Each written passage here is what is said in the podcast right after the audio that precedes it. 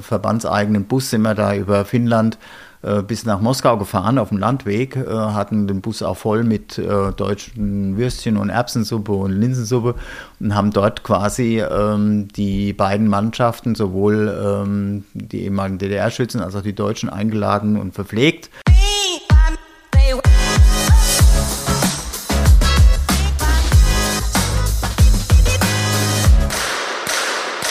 Treffer, Treffer, Treffer, Gold! Herzlich willkommen bei Volltreffer, dem Podcast des Deutschen Schützenbundes. Die heutige Episode wird präsentiert vom Partner des DSB, der Karl Walter GmbH. Und heute haben wir eine ganz besondere Episode, denn unser Gast ist ein ganz besonderer.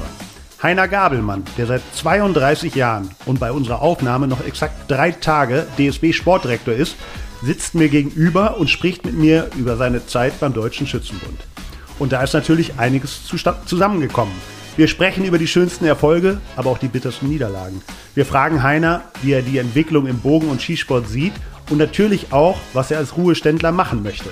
Und ein, zwei Wegbegleiter kommen auch zu Wort.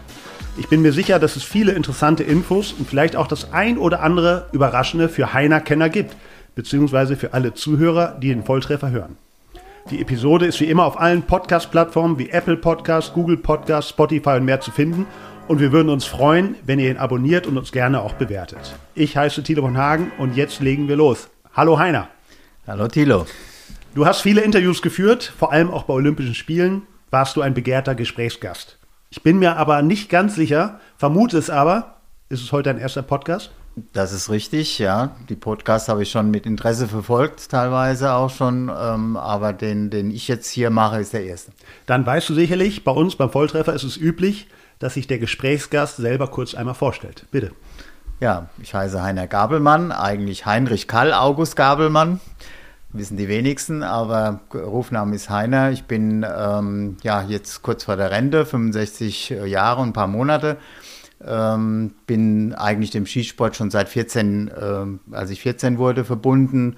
Äh, kleinen Schützenverein angefangen im Gewehrbereich und ja, in der Pfalz äh, geboren, ähm, Vater äh, von einer Tochter, die äh, in einer ganz anderen Branche tätig ist, im Weinbau. Ähm, aber mich hat es im Skisport gehalten, im Sport. Ich habe Sport studiert in Mainz, in Köln Trainerschein gemacht und dann über Niedersachsen als Landestrainer dann hier zum Deutschen Schützenbund und ja, bis heute ähm, hier hängen geblieben. Wir haben den, oder wir nehmen den Podcast heute am 27. April auf und damit einen Tag vor deiner offiziellen Verabschiedung. Wie ist es denn überhaupt dazu gekommen, dass du beim Deutschen Schützenbund gelandet bist? Ja, ähm, zuerst mal über den äh, Verein war das tatsächlich so, dass ähm, wir hier in, in Wiesbaden ja deutsche Meisterschaften hatten früher, bis zu den Olympischen Spielen 72, als die große Schießanlage in München entstanden ist, gab es eigentlich nur diesen zentralen Schießstand hier auf dem Rheinblick. Da fanden immer die deutschen Meisterschaften statt. Und so bin ich das erste Mal eigentlich ähm, mit meinem Vereinsvorsitzenden damals hierher gefahren, als Junior noch, ähm, und habe dann äh, hier meine ersten deutschen Meisterschaften noch geschossen, 72 und 73 ähm, und ab 74 dann in München. Und so gab es also die ersten Kontakte hier. Geschäftsstelle war ja schon äh, hier in dem Gebäude und äh, ähm, Schießsportschule ähm, war hier, wurde auch genutzt für die deutsche Meisterschaft und so ist man halt hier reingekommen und ähm, später dann äh, über die Juniorennationalmannschaft dann die ersten engeren Kontakte, dann äh, Trainerausbildung war dann das, äh, das Thema. Ähm, und später dann ähm, eben über Niedersachsen als Landestrainer hat man immer enge Kontakte mit dem Verband gehabt. Und ja, irgendwann wurde die Stelle als Sportdirektor ausgeschrieben. Und so bin ich dann auf der Position gelandet, wo ich jetzt noch bin. Das heißt, du warst erst Sportschütze und bist dann beruflich in den äh, Schützensport eingetreten quasi. Ja, das ist richtig. Ich bin mit 14 quasi im Verein dann als äh, Gewehrschütze groß geworden, habe da das Schießen gelernt von, von der Pike auf im Luftgewehr und bin dann äh, letztendlich, ähm, nachdem ich äh, das war dann während dem Studium in Mainz, äh, habe ich dann aufgehört mit dem Schießsport, weil beides äh, zusammen äh, beißt sich dann von der Zeit her allein schon. Und dann bin ich den Weg als Trainer weitergegangen. Wie gut warst du als Schütze? Ja, Rheinland-Pfalz-Rekorde äh, geschossen, damals noch auf 10 Meter Luftgewehr, noch die größere Scheibe äh, mit ähm, 392 von 400 äh, möglichen damals. Es war schon ganz gut mit der Ausrüstung, die man damals ähm, hatte. Ähm, habe auch ähm, drei Jahre Nationalmannschaft ähm, hinter mir, Militärweltmeisterschaft mitgeschossen und auch im Luftgewehr hatte ich dort äh, Militärweltmeistertitel gewonnen. Das heißt, du warst schon ein sehr guter Schütze, warst jetzt aber kein Top-Schütze, sage ich mal so. Ja. Ähm, was muss ein Sportdirektor denn mitbringen? Oder anders formuliert, vielleicht mal eine Frage von einem Kollegen. Hallo Heiner, hier ist dein Nachfolger Thomas. Ich bin mal gespannt, wie die Zeit so ohne dich im DSB anlaufen wird. Hast du für den Anfang ein paar Tipps für mich, deine doch sehr großen Fußstapfen auszufüllen? Ja, das ist natürlich ähm, schwierig zu beantworten, weil ähm, ich denke, dass man verschiedene Skills braucht, äh, einfach um den äh, Posten gut auszufüllen. Und äh, bei mir war es eben äh, die Fachkenntnis letztendlich, äh, da ich, dadurch, dass ich aus dem Sport kam. Das war vorher auch nicht so der Fall äh, in, in, dem Maß. Es war ein österreichischer Vorgänger da, der aus dem Flintensport kam, aber eben nicht die deutsche äh, Szene so kannte. Es wurde mir auch immer bisher äh, vorgehalten. Ähm, also Fachkenntnis war bei mir so das, das Hauptthema. Ähm, dann auch gut vernetzt innerhalb der Schützenwelt. Ich war ja als äh, Schütze auch im Rheinland äh, tätig, war in Niedersachsen. Ich hatte die Bayern und die, ähm, äh, die Pfalz selbst, wo ich herkomme, gekannt. Also man war schon fachlich, sage ich mal, gut vernetzt. Ähm, der Thomas, der bringt dann wieder mehr äh, Dinge mit, die jetzt, ähm, sagen wir, Deutsche Sportbund ähm, betreffen, äh, ist dort äh, sehr gut äh, nach wie vor vernetzt, da kommt er ja her. Und äh, was man auf jeden Fall auch braucht, ist, ist halt der Umgang auch mit ähm, den Ehrenamtlern. Das ist äh, natürlich ein, ein äh, Thema, was ähm, jetzt im, im, deutschen Sport äh, typisch ist und im Skisport noch mehr, denke ich. Ähm, also sehr äh, starke ehrenamtliche Strukturen, die auch, äh, sage ich mal, das ganze, äh, den ganzen Betrieb auch am Laufen halten. die Hauptamtler die sind noch gar nicht so verbreitet, sage ich mal, speziell ist im Skisport, wie das in anderen Sportverbänden und in anderen Nationen natürlich dann auch der Fall ist. Ja, Thomas hat gleich noch mal eine weitere Nachricht. Zusätzlich würde ich dich zur Sicherheit noch um eines bitten. Wechsel nicht deine Handynummer, damit ich immer noch den Telefonjoker ziehen kann. Danke dir. Ja, da kann ich ihn beruhigen. Also die Nummer habe ich schon äh, von Anfang an, die ist eingeführt und die lasse ich auch auf jeden Fall äh, den nächsten Monate noch äh, bestehen. Ja, dann irgendwann muss er sich freischwimmen und dann ist es ganz gut, auch wenn man sich selbst dann äh, Entscheidungen erarbeitet ähm, und nicht mehr äh, dann fragen muss. Aber das wird er sicher hinkriegen, da bin ich äh, ganz sicher. Er wird wahrscheinlich nicht der Einzige sein, der den Telefonjoker zieht. Äh, das ist nämlich ein gutes Stichwort und da gibt es noch eine weitere Frage eines weiteren Wegbegleiters. Hallo Heiner, hier ist CD. Wir kennen uns seit über 30 Jahren und ich glaube, bei der WM 1990 in Moskau haben wir uns das erste Mal kennengelernt. Und da ging es recht flott. Seit 1991 bist du mein Chef. Zuerst als Bundeshonorartrainer am Olympiastützpunkt in Berlin und seit 1993 als Bundestrainer. Da fällt mir eine Sache ein, die war am Anfang unserer gemeinsamen Zusammenarbeit. Das war so Anfang der 90er und dort gab es eine Situation mit der sogenannten bösen Telefonnummer. Jetzt überlegen wir, was da war. Soll die da eigentlich einfallen? Ja, die böse, böse Telefonnummer, die kennt der CD ganz gut. Ähm, das waren halt immer die, äh, sag ich mal, Notsituationen, wenn es äh, gar nicht anders ging. Ähm, hat man halt äh, dann auch privat angerufen am Abend oder am Wochenende und hat Dinge geklärt, die gerade aktuell waren. Und da hat er dann ab und zu auch meine Frau erwischt auf der Privatnummer und manchmal war es dann auch ein bisschen zur Unzeit oder ähm, hat zu lange gedauert und dann, ähm, sie kann sich da auch schlecht äh, zurücknehmen und hat dann auch ihre Kommentare ähm, abgelassen und das hat der CD äh, nicht so drauf gehabt, ähm, äh, das so umzugehen mit der Sache. Deshalb hat er auch äußerst selten äh, angerufen und wenn ich seine Nummer privat ge gesehen habe, da war immer die Luft am Brennen und dann musste ich auch rangehen.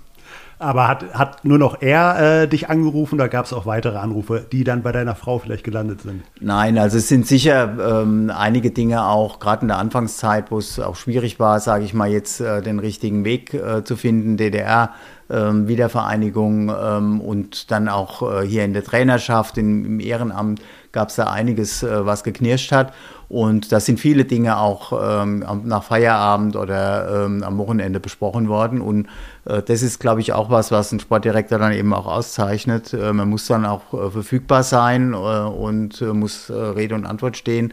nur so kriegt man dann alle Brände auch gelöscht, die überall hochkommen und Ansonsten ähm, ist irgendwann schlägt es über einem zusammen, wenn man das nur auf den Dienst äh, bezieht. Ich kann das bestätigen. Rede und Antwort stehen, Hilfsbereitschaft, das sind große Wörter, die auf dich komplett zutreffen. Ich kann mich an meine Anfangszeit erinnern, wo ich mehrmals täglich zu dir gekommen bin, um meine Texte absegnen zu lassen. Muss denn der DSB jetzt auf deine Expertise komplett verzichten? Oder, Stichwort Ehrenamt, was du auch schon genannt hast, wäre es denkbar, dass Heiner Gabelmann auch mal ins Ehrenamt wechselt? Also, dass ich ins Ehrenamt im äh, Skisport wechsle, das sehe ich jetzt im Moment nicht so. Das wird äh, kaum passieren. Da denke ich, dass ich auch da sehr konsequent bin und mache dann auch, äh, so wie ich äh, konsequent Sportdirektor war, bin ich dann konsequent auch Rentner letztendlich. Ähm, ich bin aber auch äh, sicher, dass äh, das nicht so notwendig sein wird. sicher stehe ich zur Verfügung, das ist kein, kein Thema. Wer da anruft, der kriegt auch eine anständige Antwort, soweit ich das da noch kann. Ähm, aber ansonsten ähm, ist es so, dass wir ja eine relativ lange Übergangszeit hatten durch Corona jetzt und durch äh, die Anstellung von Thomas als Cheftrainer. Der ist ja schon äh, lange jetzt auch hier im äh, Geschäft. Wir haben viele Dinge auch sauber übergeben und äh, also ich denke, da gibt es ähm, in dem Bereich jetzt wenig äh, Fragen, die er äh, hätte und er muss seinen eigenen Stil auch finden und seinen Weg gehen und von daher ist es gut, wenn er auch eigene Entscheidungen treffen kann, ohne dass er da immer äh, mich anruft oder so. Das wird er auch nicht tun, denke ich. So also kenne ich ihn. Aber wir werden dich schon noch bei der einen oder anderen Veranstaltung trotzdem mal sehen, als normaler Zuschauer, oder? Ja, das äh, wird je nachdem, wie es mein Zeitbudget äh, zulässt. Ich habe ja auch äh, noch ein, äh, ein, anderes Leben und ähm, aber ich denke, dass sich da einiges äh, verbinden lässt. Also die sagen wir, deutsche Meisterschaft, die ist ja immer zu einer Zeit äh, wo man auch gern mal in die Berge geht und äh, München ähm, und dann die Dolomiten oder so irgendwas, die liegen ja dann quasi auf dem Weg und entweder auf dem Hinweg oder Rückweg kann man das dann ganz gut äh, dann auch verbinden und kann da mal Guten Tag sagen und äh, ein, zwei Stunden äh, dort sein oder mal einen ganzen Tag. Ähm, aber insgesamt wird sich das schon, äh, denke ich, reduzieren, was auch natürlich ist. Im Intro habe ich von Höhepunkten und vielleicht Tiefpunkten gesprochen äh, kommen wir mal zu Olympischen Spielen. Wenn ich richtig äh, gerechnet habe, hast du in Tokio deine achten Olympischen Spiele erlebt. Ja. Äh, hast also äh, viele Events äh, wirklich miterlebt, mitgestaltet, äh, mitgefiebert. Und deswegen vielleicht einmal im, im Zeitraffer, wir gehen die Spiele mal durch und du erzählst mal das, was dir hängen geblieben ist, vielleicht eine Geschichte, eine Anekdote oder ein mhm. Erlebnis zu jedem Spielen. Angefangen Barcelona 1992, was fällt dir dazu ein? Ja, es war das erste Mal äh, mit äh, noch Uli Hillmann als äh, Delegationsleiter, sage ich jetzt mal, als äh, äh, Mannschafts-, äh, Teilmannschaftsleiter. Ich war mehr für Bogen damals zuständig, er ist mehr im Gewehrbereich gewesen. ich habe nicht im Dorf gewohnt, mit Schuchat, damals schon der Mannschaftsarzt. Haben wir im, ähm, in der äh, Stadt gewohnt äh, und mussten jeden Tag dann ins Olympische Dorf fahren, um die Busse zu kriegen ähm, und haben dann immer ähm, in den U-Bahn-Stationen dann auch äh, unser Frühstück eingenommen mit den Spaniern, die morgens ähm, sechs oder so irgendwo auf ihre U-Bahn-Anschlüsse gewartet haben, zur Arbeit fuhren. Also das war schon eine interessante äh, Geschichte und man hat da die Spiele ähm, auch in den öffentlichen Verkehrsmitteln und so so richtig äh, von der Basis aus äh, miterlebt. Atlanta 1996. Ja, Atlanta 96 war der erste ähm, Höhepunkt, sportlicher Erfolg auch. Da hat wirklich äh, vieles funktioniert. Fünf Medaillen, zwei goldene, drei silberne. Und äh, das war halt auch, äh, sagen wir mal, im, im Gewehrbereich sehr erfolgreich. Ähm, die Disziplin, wo ich ja auch letztendlich äh, herkomme, äh, war auch, äh, sag ich mal, ein, ähm, eine ähm, Meisterschaft oder eine, eine, Olympische Spiele, wo wir auch, äh, sagen wir mal, jetzt die DDR-Schützen äh, damals äh, voll integriert hatten und, und starke ähm, Mannschaften hatten, die in, in, den einzelnen Teildisziplinen gut funktioniert haben. Also Atlanta war, denke ich, bis dahin der größte Erfolg für den, für den Verband und ähm, ist in sehr guter Erinnerung. Sydney 2000? Ja, Sydney 2000 war dann äh, erster Einbruch, obwohl wir sehr äh, gute ähm, Platzierungen hatten, sage ich mal. Also viele Finalteilnahmen, ich glaube 13 Finalteilnahmen. Trotzdem ist nur eine Bronzemedaille bei den ähm, äh, Bogenschützen rausgesprungen. Ähm, und von daher ähm, war das halt eine Enttäuschung äh, letztendlich. Damals auch die Sonja Fallschifter schon als äh, Problemfall, äh, die sehr hoch gehandelt wurde, zweimal gestartet ist und zweimal ohne ähm, Medaille heimgekommen ist, auf dem Höhepunkt eigentlich damals ihrer sportlichen Laufbahn. Er hat Weltcup auf Weltcup gewonnen und bei den Olympischen Spielen ist sie leer ausgegangen. Athen 2004 ja, da war dann einiges wieder gut zu machen. Der Druck war dann ähm, auch entsprechend hoch. Es war ein, ein, ein Olympische Spiele in Europa. Damals äh, war auch der Jörg äh, Brokamp, hier unser Geschäftsführer bis heute, ähm, war neu äh, im Geschäft. Da haben wir auch eine, eine, vorbereitende Fahrt gemacht. Also das war auch äh, sehr gut vorbereitete äh, Olympische Spiele. Da sind wir zusammen hin und haben uns die Quartiere angeguckt mit der äh, Industrie- und Handelskammer gesprochen, also dass man Rahmenprogramme auch hatten, weil nur Schießen und nur Olympisches Dorf, das war dann einfach uns zu wenig. Äh, das haben wir auch in Atlanta schon gemacht und in Athen wurde es fortgesetzt. Ähm, Damals war die Claudia äh, Kula noch als zweite Delegationsleiterin mit äh, an Bord, eine äh, ausgewiesene Psychologin, auch Nachwuchsbundestrainerin, die damals dann von Australien zum Deutschen Schützenbund äh, kam, wieder zurück, äh, auch ein Eigengewächs, äh, Nationalmannschaft geschossen im Frauengewehrbereich und waren eigentlich sehr angenehme Spiele, weil ich eben auch eine zweite ähm, Person noch mit dabei hatte, mit der ich mich auch eng austauschen konnte und äh, waren mit drei Medaillen auch äh, sehr gut. Manfred Kurzer Gold äh, war so das Highlight, auch Ralf Schumann Gold. Also es waren ähm, sehr erfolgreiche Spiele, auch sage ich mal jetzt in Athen. Peking 2008? Ja, ähm, Peking war natürlich dann äh, die aufsteigende, also China äh, die aufsteigende Nation dann seit einigen Jahren äh, die Weltspitze übernommen. Äh, war interessant dann auch zu sehen, wo wir äh, letztendlich dann äh, in, unter neuen Voraussetzungen dann Öffnung ähm, sagen wir, des Eisernen Vorhangs, ähm, Öffnung gegen Westen zu ähm, und die Asiaten kamen da also sehr stark ähm, auf und ähm, war aber, äh, sag ich mal, von vom Umfeld her eine sehr gut organisierte Olympische Spiele. Man konnte sich frei bewegen, sehr schönes deutsches Haus auch im äh, in der Innenstadt ähm, und konnte man mit der U-Bahn äh, leicht erreichen und von daher hat da eigentlich ähm, vieles gestimmt, ja. London 2012? Ja, war ein weiterer äh, Tiefschlag, keine Medaille ähm, gehabt, ähm, überhaupt keine, also noch nicht mal dann auch im Bogenbereich. Ähm, das war äh, sicher eine, eine, Sache, wo wir äh, mit mehr äh, gerechnet hatten äh, von, von Anfang an. Ähm, aber so lässt sich äh, lässt sich ja nicht äh, zwingen. Ähm, wir hatten damals auch eine recht junge äh, Truppe äh, dabei gehabt, äh, umgestellt auch nach äh, Peking ähm, und hatten dort die, die, Erf die Erfahrung, die haben dann nicht mehr gepunktet, aber die Jungen waren noch nicht ganz so weit. Ähm, und da war halt auch, sag ich mal, die Krisengespräch angesagt mit, mit der deutschen Presse, DPA, SED, alle, die äh, Rang und Namen hatten, standen da vor mir. Und äh, da muss man dann halt dann auch erläutern, erklären, was im Skisport, äh, welche Zyklen da auch äh, ablaufen und wie lange es dauert, äh, um in der Weltspitze dann letztendlich anzukommen. Also viele unserer Spitzenschützen sind ja doch, äh, sagen wir, um die 30 und älter, also zwischen 30 und 40 spielt sich da ab. Und da ist es nicht gesagt, auch wenn ein Junge dann mit 24, 25 erst Mal bei Olympischen Spielen sind, dass das gleich funktioniert. Rio 2016. Ja, Rio 2016 war dann eben das, was nach London ähm, auch so ein bisschen angekündigt äh, war und auch äh, mit einem neuen Leistungssportkonzept dann auch ähm, vier Jahre lang verfolgt worden ist, ähm, hat dann dort auch wirklich funktioniert und da merkt man halt so die Dynamik äh, in so einer Meisterschaft oder bei Olympischen Spielen, wenn dann die ersten Erfolge äh, da sind. Das war damals die Monikage, die die erste Medaille dann auch gesetzt hat, aber davor auch schon die Barbara, die mit dem vierten Platz ganz knapp und mit sehr gutem Ergebnis auch im Finale äh, unglücklich ausgeschieden ist und nicht mehr in die Medaillen eingreifen konnte, wurde vierte. Und das hat sich dann halt so richtig brastisch gemacht. Die Mannschaft hat gesehen, dass was geht und die Moni hat dann den Erfolg gehabt, Monika Karsch mit der äh, Sportpistole und die äh, Barbara hat dann ja kräftig nachgelegt und dann kamen ja alle anderen Medaillen dann in der Folge auch. Das ist halt so richtig gepurzelt dann ähm, bis zum Schluss auch nochmal im Dreistellungskampf noch zwei dicke Chancen gehabt, zwei im Finale, ein vierte und, und sechste Platz. Und äh, von daher war das äh, super Meisterschaft, äh, die ähm, da abgelaufen ist und die auch so schnell, denke ich, nicht mehr getoppt werden kann. Tokio 2021.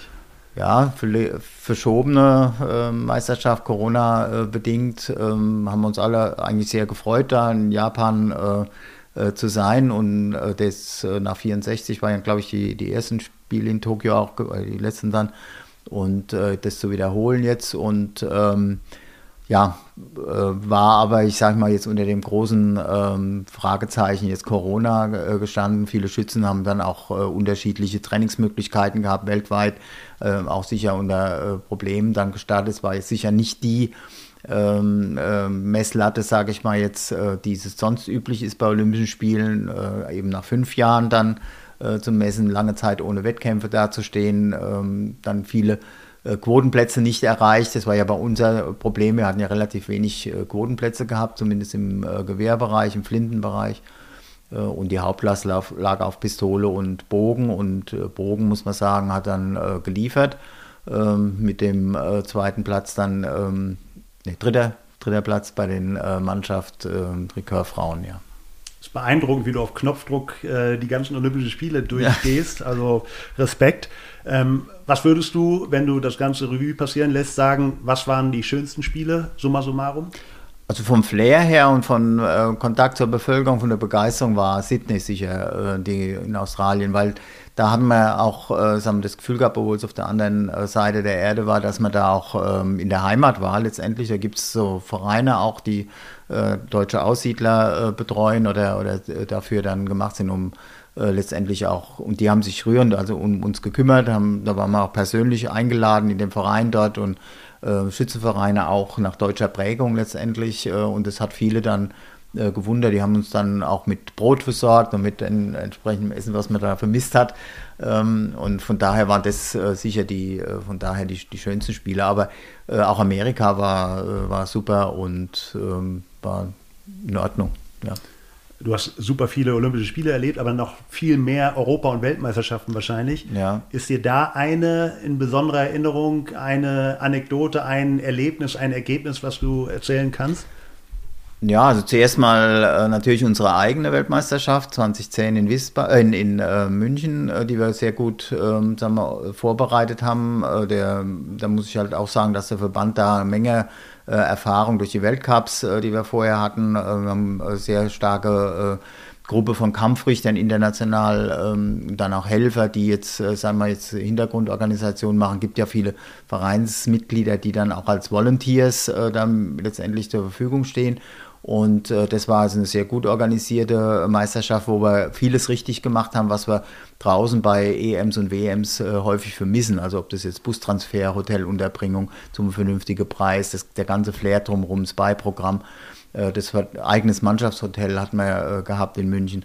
Also das war äh, prima und da hat auch der, der Jörg ähm, seinen Teil dazu beigetragen, also Jörg Prokamp als, als Geschäftsführer, der das ähm, Organisationskomitee da äh, geleitet hat, auch letztendlich. Und äh, mit der äh, Weltmeisterschaft, äh, ja, Weltmeisterschaft ähm, im Bogen in, in Leipzig war ja äh, drei Jahre vorher und dann nochmal die 2010er äh, Weltmeisterschaft in äh, Kugeldisziplin in München. Und das war eine, eine, sehr runde Sache. Also das war eine Weltmeisterschaft und die andere war sicher 20, 1990. Die erste, die ich besucht hatte, das war ja in Moskau unter der Prämisse, dass äh, zwei deutsche Mannschaften letztmalig da an den Start gehen, bei der ISSF noch zwei Mannschaften. Das hat dann später der, der äh, Verband der ehemaligen DDR dann aufgelöst und ist als Land, sind dann die Landesverbände beigetreten. Aber dort waren zwei äh, Mannschaften 90 noch am Start im Sommer. Und ähm, da sind wir, also ich selbst mit dem Physiotherapeut im äh, verbandseigenen Bus sind wir da über Finnland äh, bis nach Moskau gefahren auf dem Landweg, äh, hatten den Bus auch voll mit äh, deutschen Würstchen und Erbsensuppe und Linsensuppe und haben dort quasi ähm, die beiden Mannschaften, sowohl ähm, die ehemaligen DDR-Schützen als auch die Deutschen, eingeladen und verpflegt. Und am Stand selbst, der, Stand, der Bus stand also am Stand und ähm, von daher ist halt vieles an Gesprächen dann am Bus gelaufen oder es war eine Anlaufstation. Man hat sich kennengelernt, man hat äh, Ängste abgebaut, man hat Vertrauen geschaffen und da war zum Beispiel Peter Kraneis oder der CD Roth hat es ja vorhin auch erwähnt, als Trainer tätig. Äh, Benno Bölke im laufende Scheibe-Bereich, in kurzer damals noch als Junior äh, am Start mit äh, laufende Scheibe und von daher hat man die ähm, ist Eis gebrochen und äh, das war halt eine, eine Meisterschaft, die, die man nicht so schnell vergisst, vergisst weil sie so ähm, ähm, ja, hervorstechend, äh, also jetzt von uns organisiert war, ja. Also mit Erbsensuppe das Eis gebrochen, sehr schön. Ja. ähm, ähm, es gibt, oder du hast eben gesagt, es ist nicht alles rund gelaufen und äh, da gibt es sicherlich auch noch andere Geschichten. Hier gibt es eine weitere Sprachnachricht einer weiteren Wegbegleiterin. Lieber Heiner, hier spricht deine Kollegin Hanna Aslanidis. Über die Jahre hast du unsere zum Teil doch recht kapriziösen Athletinnen und Athleten mit ihrer Ausrüstung in die ganze Welt begleitet. Erzähle uns doch einmal ein oder zwei Erlebnisse bei Einreise oder auch beim Umsteigen mit Waffen oder Munition, die dir besonders in Erinnerung geblieben sind. Ja, Waffen und ähm, Flugreisen, das ist ja ein äh, Spezialthema, sage ich mal, für sich. Äh, hohe Sicherheitsstandards, äh, vor allem auch bei Olympischen Spielen ähm, äh, spielt da eine große Rolle. Und ich möchte nicht die Stunden zählen, die ich dann noch, äh, sag ich mal, abends oder nachts ähm, am Flughafen verbracht habe, um die letzten Waffen dann mit den Schützen dann abzuholen, was ja häufig dann mit einer Stunde oder anderthalb Fahrt vom Hotel ähm, praktisch zum Flughafen dort warten, ob die Waffen dann mit dem nächsten Flug dann mitkommen oder Gepäckstücke, die gefehlt haben. Und da erinnere ich mich an die ähm, European Games auch äh, in, ähm, wo war das, Minsk, ähm, Weißrussland, die letzten 17 ähm, war das, ja, nee, 19 waren die, 19. Ähm, und äh, wo die äh, Katrin Quos äh, so Probleme hatte, äh, die Waffe zu kriegen und dann bis auf den letzten Drücker äh, praktisch das Training äh, nicht möglich war, aber dann der, zum Wettkampf praktisch mit der Waffe dann direkt vom Flughafen dann an den Schießstand und, und schießen. War auch dann nicht ganz so gut, muss man ehrlich sagen. Ähm, aber das war so äh, das Highlight, was äh, das Problem an, an, äh, an, der Waffe war, an, am Flughafen war. Äh, einfach viel zu kleine äh, Fluggeräte, die von äh, Deutschland nach Minsk fliegen ähm, und das Gepäck, was da notwendig ist für die ganzen Starter-Sportler von European Games. Da waren, glaube ich, die Radfahrer oder ja, die Radfahrer, die ihre Räder dann alles blockiert hatten ähm, und von daher kamen die Waffen dann nicht mit. Und ähm, ja, ein weiterer hm, Punkt fällt mir noch ein in Atlanta, wo Daniel Leonhardt, ein Schnellfeuerschütze, damals zweiter Mann hinter Schumann, äh, sein, seinem Freund in Amerika eine Kuckucksuhr mitbringen wollte. Also ist ja aus dem Schwarzwald, aus dem Schwarzwald und da hat er äh, weil die ja gut verpackt werden muss, hat er, ist er auf die Idee gekommen, die Waffe ist nicht ganz so wichtig scheinbar bei Olympischen Spielen. Er hat die Waffe rausgenommen aus seinem Waffenkoffer und die Kuckucksuhr da reingetan, weil es schön ausgepolstert war und alles und die Waffe im normalen Koffer transportiert. Und äh, prompt war es dann in Atlanta so, dass an der Grenze dann Verzögerung war. Warum? Weil der Daniel Leonhardt plötzlich die Kuckucksuhr da angefangen hat äh, zu, äh, zu schreien und ähm, beim Öffnen dann der des Waffenkoffers dann eben diese Uhr da zum äh, Vorschein kam und die Waffe natürlich schon längst mit dem normalen Gepäck Richtung Olympischen Dorf unterwegs war und es waren also Verwirrungen ohne Ende und das muss man zuerst mal dann glatt ziehen und auch wieder vor der Presse natürlich äh, verargumentieren, was da passiert ist. Und das war die Story dann im Vorfeld der Spiele in Atlanta, war das. Ja. Kapriziöse Sportler hat Hannes genannt. Ja. Ähm, viele Sportlerinnen und Sportler hast du erlebt und hast sie äh, mitbegleitet, äh, mitgejubelt, mitgetrauert wahrscheinlich. Jetzt kannst du es ja sagen, sind dir bestimmte spezielle Sportler in besonderer Erinnerung, sowohl im positiver als auch negativer? Ja, fällt mir also im äh, Gewehrbereich vor allem die Frauen äh, ein, die ja jahrelang oder Jahrzehnte, muss man schon fast sagen, sehr stark waren, die Weltspitze äh, beherrscht haben, mit der Sonja Pfeilschifter, mit der Petra, ähm, äh, ja, Kerstin Opel damals noch oder äh, Schuler dann später oder, oder auch die Barbara ähm, Engleder. Und ähm, von daher waren das natürlich immer so die Stützen äh, der Mannschaft. Ähm, und da wollte man immer was reisen bei den Olympischen Spielen, aber der Druck ist natürlich äh, groß. Und da ist natürlich die Sonja äh, Pfeilschifter dann also wirklich ähm, bravourös da gescheitert an der äh, Geschichte ohne Medaille. Aber ich weiß nicht, wie viele Weltcups sie gewonnen hat und, und Weltmeister und EM-Titel ähm, gewonnen hat. aber eben ohne olympische Medaille. Und das ist halt so eine tragische Figur, ähm, die es im Skisport eben auch äh, gibt. Es gibt noch mehr, also es gibt auch international Debevic oder, oder Harald Stenwag, der auch, die auch ähm, äh, sagen wir, sehr lange gewartet haben auf die Medaille oder keine gewonnen haben, obwohl sie die Weltspitze äh, dominiert haben in der Zeit.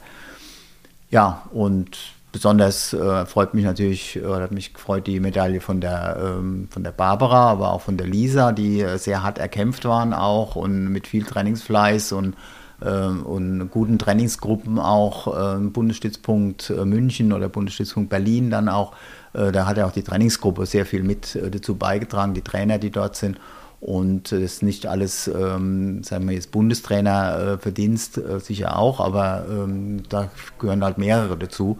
Und das hat die Barbara und die Lisa äh, deutlich äh, gezeigt. Auch, auch äh, sag ich mal, Ralf Schumann äh, ist ja auch so ein äh, Thema, wo der ähm, Leistungsdiagnostikbereich, der ähm, dann äh, Detlef Glenz, Peter Graneis, dann auch eine Menge dazu beigetragen haben, ähm, die Medaillen dann zu formen. Ja. Ich glaube, eine ebenfalls von dir geschätzte Sportlerin hat eine weitere Sprachnachricht für dich. Hallo Heiner, hier ist Susanne Kiermeier, deine ehemalige Kaderschützin, Olympiamedaillengewinnerin und auch langjährige gesamtaktiven Sprecherin.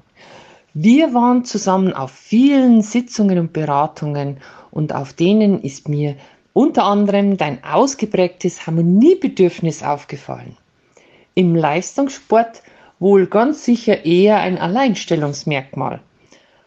Und auch wenn ich nicht so weit gehe, dir Harmoniesucht zu unterstellen, würde ich dich trotzdem gerne als Harmonie-Junkie bezeichnen. Und da gibt's ja auch diese eine Geschichte, dass du beim Umbau deines Anwesens damals wohl einen offiziellen Harmoniepreis bekommen hast. Wie war denn das? Erzähl mal. Ich weiß gar nicht mehr genau, wie das hergegangen ist. Auf alle Fälle, lieber Heiner, wünsche ich dir von Herzen einen harmonischen und glücklichen Ruhestand. Liebe Grüße, tschüss. Ja, die gute Susanne es war mir, äh, sag ich mal, immer wichtig, ähm, aktiven Sprecher auch zu haben, die, äh, sag mal, ähm, die, den, die Fahne im Präsidium äh, hochhalten, weil, äh, sag mal, die, ähm, gerade wenn es langjährige aktiven Sprecher sind, äh, wie die, äh, wie Susanne war oder jetzt auch der Christian Reitz, ähm, das auch eine ganz andere ähm, Stimmung ist und ein Gewicht hat, was die Sportler sagen. Wenn wir uns da eng abstimmen vorher, ähm, und äh, mit den Bundestrainern dann auf einer Linie sind und wenn dann der aktive Sprecher in die gleiche Kerbe haut, dann ist das natürlich äh, so gut wie durch. Und ähm, das ist auch ein wichtiger äh, Punkt, sage ich mal, beim DOSB. Da wird ja auch immer danach gefragt, was ist dann die Meinung oder ist es abgestimmt mit den aktiven Sprechern oder mit den Aktiven. Und äh, von daher war die Susanne da auch immer äh, jemand, der auch das Wort ähm, ergriffen hat und ähm, nicht harmoniebedürftig war. Also sie hat dann schon gesagt, was äh, los ist. Sie hat auch nur eine Periode durchgehalten, das muss man auch sagen, vier Jahre und dann war sie ähm, äh, wieder weg. Ähm, es hat äh, dann auch äh, geknirscht und, und es war auch für sie schwierig, sage ich mal jetzt, ähm, im Präsidium da nicht ständig jemand auf die Füße zu treten. Was sie meint, das beim Umbau, ja, da ähm, ist, äh, das ist ja ein Familien, ein Anwesen aus der Familie von meiner Frau. Äh, muss man natürlich zuerst mal viele Erbgemeinschaften oder die Erbgemeinschaft da auflösen. Und da gibt es ja auch äh, viele Dinge, die man diplomatisch klären muss, sonst klappt das nie. Es hat sehr lange oder viele Jahre gedauert, bis wir das dann hingekriegt haben. Und der Schlusspunkt war dann, dass man den ganzen Schrott aus dem Hof, also es war ein landwirtschaftliches Anwesen, dann ähm, alles auf einen Haufen für den Schrotthändler bereitgestellt haben. Dann kam eben der Schwiegervater und hat gesagt, das kann man nicht wegwerfen, weil, und da war eine Geschichte, und das kann mich nicht wegwerfen, weil, und dann gab es die nächste Geschichte. Und ähm, dann war das End vom Lied, dass wir den Schrotthändler wieder weggeschickt haben. Ähm, vier Wochen später soll er dann wiederkommen. Und in der Zeit haben wir dann äh, jedem äh, aus der Verwandtschaft die Gelegenheit gegeben, äh, aus diesem Schrotthaufen das rauszunehmen, was er unbedingt äh, braucht und was er sich behalten will. Und dann äh, kam der dann nach vier Wochen wieder und dann war das Thema ähm, äh, mit Harmonie ähm, dann letztendlich gelöst. Also das war so ein Beispiel, wie man es dann machen kann, ja es gab zuletzt im Sport, im Trainerbereich, jetzt auch im, in deinem Bereich ähm, Veränderungen, Wechsel. Ähm, jetzt hat die ISSF auch diverse Regeländerungen vorgenommen. Wie stehst du denen gegenüber? Wie siehst du die Regeländerungen? Ähm, wie beurteilst du die? Also ich äh, denke, dass wir jetzt ähm, mit der neuen ISSF, das muss man ja auch dazu äh, sagen, ähm, einen Punkt erreicht haben, wo wir, ähm, sag ich mal, auch mit dem wo die ISSF mit der Sportart Schießen und den ISSF-Disziplinen, sag ich mal, auch ein bisschen mit dem Rücken an der Wand steht und was ich halt ähm, sehe oder leider äh, sehe oder feststellen muss, ist, äh, dass man aufpassen muss, dass man nicht ähm, sagen wir, aus dem olympischen Programm rausgekegelt wird. Und äh, durch die und die Regeländerungen, die jetzt äh, sagen wir, kommen, ähm, sind für mich ähm, auch vieles ähm, Aktionismus, wo man ähm, einfach äh, Dinge probiert und zeigt und auf den letzten Drücker noch ähm, einführt oder testet ähm, die noch gar nicht so, ähm, sag ich mal, jetzt abgestimmt sind oder sauber äh, vorbereitet sind wie, wie früher Regeländerungen, wie lange man da immer gebraucht hat, bis, bis das dann alles wirklich ähm, äh, abgeklopft war. Und jetzt hat man den Eindruck, dass, dass Dinge halt äh, als Schnellschüsse gemacht werden, nur um jetzt zu zeigen, man ist äh, agil, man, man ist auf der Höhe der Zeit, man, man, man reagiert auf, auf Dinge, die vom IOC verlangt werden.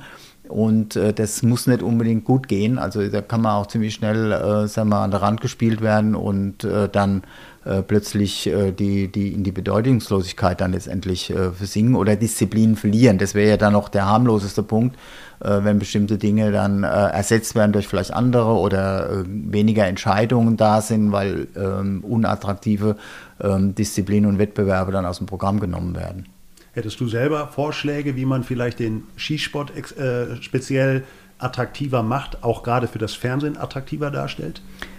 Also ich ähm, denke, dass man ähm, die äh, sich auf weniger Disziplinen äh, konzentrieren äh, müsste und die eben sauber, ähm, sage ich mal, präsentiert ähm, und dann auch den Mut hat äh, zu sagen, ähm, wir transportieren Schießsport letztendlich äh, und da profitieren alle davon. Und ob das jetzt äh, Luftgewehr ist oder ob das Kleinkaliber ist, äh, ist zuerst mal uninteressant. Ähm, es ist Schießsport letztendlich.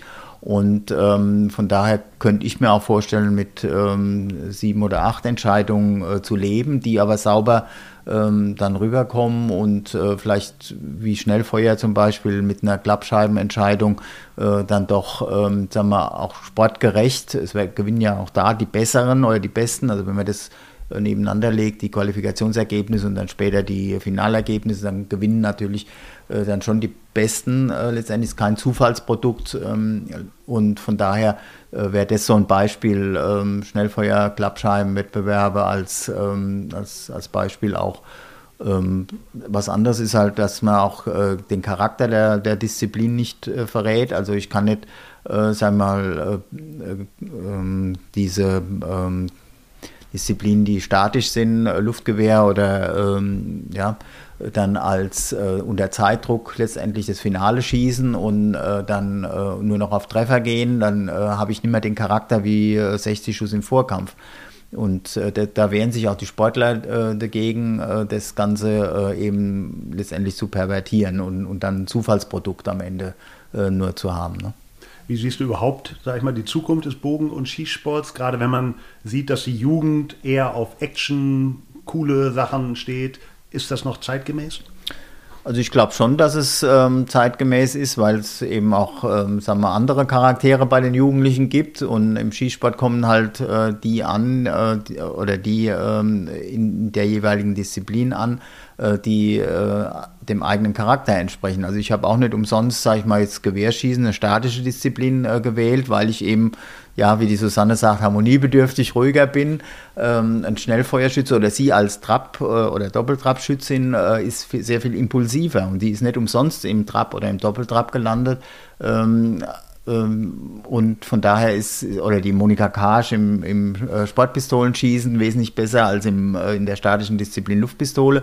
Äh, und von daher, und sie ist auch vom Charakter letztendlich so, und, und von daher denke ich, ist es gar nicht ähm, so notwendig, jetzt ähm, nach dem Zeitgeist zu gehen und da jetzt ähm, Mords Action, äh, Action da zu machen, sondern äh, das ist eben der Charakter der, der Sportart und äh, muss, den muss man eigentlich ein bisschen rausarbeiten. Ob der dann telegen ist oder äh, nicht, ist das zweite ähm, äh, Spiel, also äh, zweite ähm, Frage dann. Ne? Kommen wir nochmal explizit zu dir. Ähm, der DSB ohne dich ist kaum vorstellbar. 32 Jahre bist du hier. Die Kolleginnen und Kollegen werden dich sehr vermissen. Aber was wird dir denn am meisten fehlen?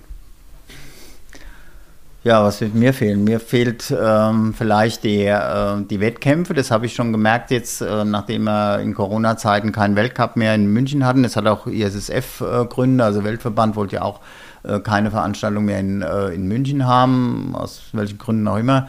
Ähm, aber da, dadurch, dass eben jetzt da keine Weltcup-Veranstaltungen mehr sind und äh, der Kontakt eben auch, äh, sagen wir, unter den Sportlern, den Trainern, äh, hier die, die Mannschaft, die den vom Schützenbund von Wiesbaden aus organisiert, wo man ja dann doch im, äh, die Woche über im Hotel dann zusammen war. Man hat ähm, abends dann auch äh, mal ein Bier getrunken, irgendwo im Biergarten oder so.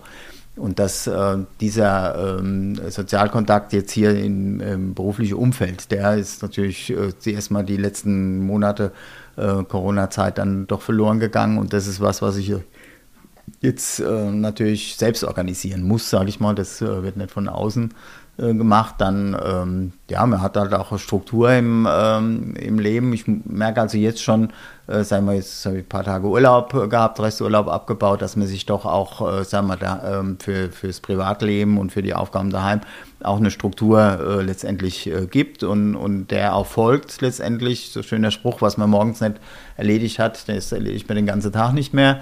Äh, da ist also vieles dran. Man muss halt da gucken, dass man stringent äh, vorgeht. Das hat zum Teil der Schützenbund vorgegeben. Der Jahresablauf war ja immer getaktet, alle vier Jahre Olympische Spiele und die Zwischenzeiten. Äh, der Terminplan hat dann der Rhythmus vorgegeben, aber äh, das muss man jetzt halt selbst äh, dann machen und das ist sowas, was ich sicher vermisse, was ich bewusst dann auch steuern muss, dass das ähm, auch ähm, bei mir ähm, dann als, als Korsett letztendlich dann des Tages dann auch da ist. Jetzt wird es gefährlich. Was wirst du nicht vermissen? Also was ich nicht vermissen werde, das sind die langen Fahrten hier zum ähm, äh, Arbeitgeber. Also ich habe ja immer äh, 70 Kilometer von zu Hause bis hierher eine Strecke. Ähm, das war schon, äh, sagen wir, jeden Tag eine Stunde morgens, Stunde abends. Ähm, Lebenszeit, die äh, fehlt, das vermisse ich sicher nicht. Da kann man Besseres mit ähm, anfangen. Obwohl ich da auch viel telefoniert habe in der Zeit. Also es war ist natürlich auch äh, zu nutzen, so äh, Fahrten. Aber ähm, letztendlich, äh, das ist so ein, ein Punkt. Äh, und dann, was ich nicht vermissen werde, das ist auch, äh, dass man nicht äh, Herr seines, seiner Zeit ist. Ne? Also die Termine werden teilweise von außen zu, äh, zugesteuert, ob das jetzt der Sportbund ist, Olympiastützpunkte, Sitzungstermine und so weiter, die man wahrnehmen muss. Und äh, das äh, fehlt mir sicher nicht, dass ich da nicht mehr überall präsent sein muss. Was wird Heiner Gabelmann jetzt machen? Ja, geht zuerst mal auf die Jagd. Das ist äh, eine späte Leidenschaft, die äh, gewachsen ist, sage ich mal. Ähm, früher hat man, sagen wir früher, also 90 und davor, meiner Jugendzeit, die Jäger immer ein bisschen komisch angeguckt. Mittlerweile sind wir ja in Richtung Waffenrecht ganz eng zusammen. Ähm, und äh, gibt wenig Berührungsängste. Auch über die Flintenschützen hat man da doch viele Zugänge dann auch gehabt äh, zum jagdlichen Schießen. Und äh, das hat mir schon immer am Herzen gelegen. Ich bin gerne in der Natur, auch viel in den Alpen unterwegs gewesen. Äh, und von daher habe ich einen Jagdschein gemacht 2017 und das ist äh, eine Leidenschaft, aber ich werde auch äh, bei uns ähm, auf dem äh, Hof dann auch weiterhin ähm, das Brennrecht äh, pflegen und aufrechterhalten. Wir haben eine kleine Brennerei.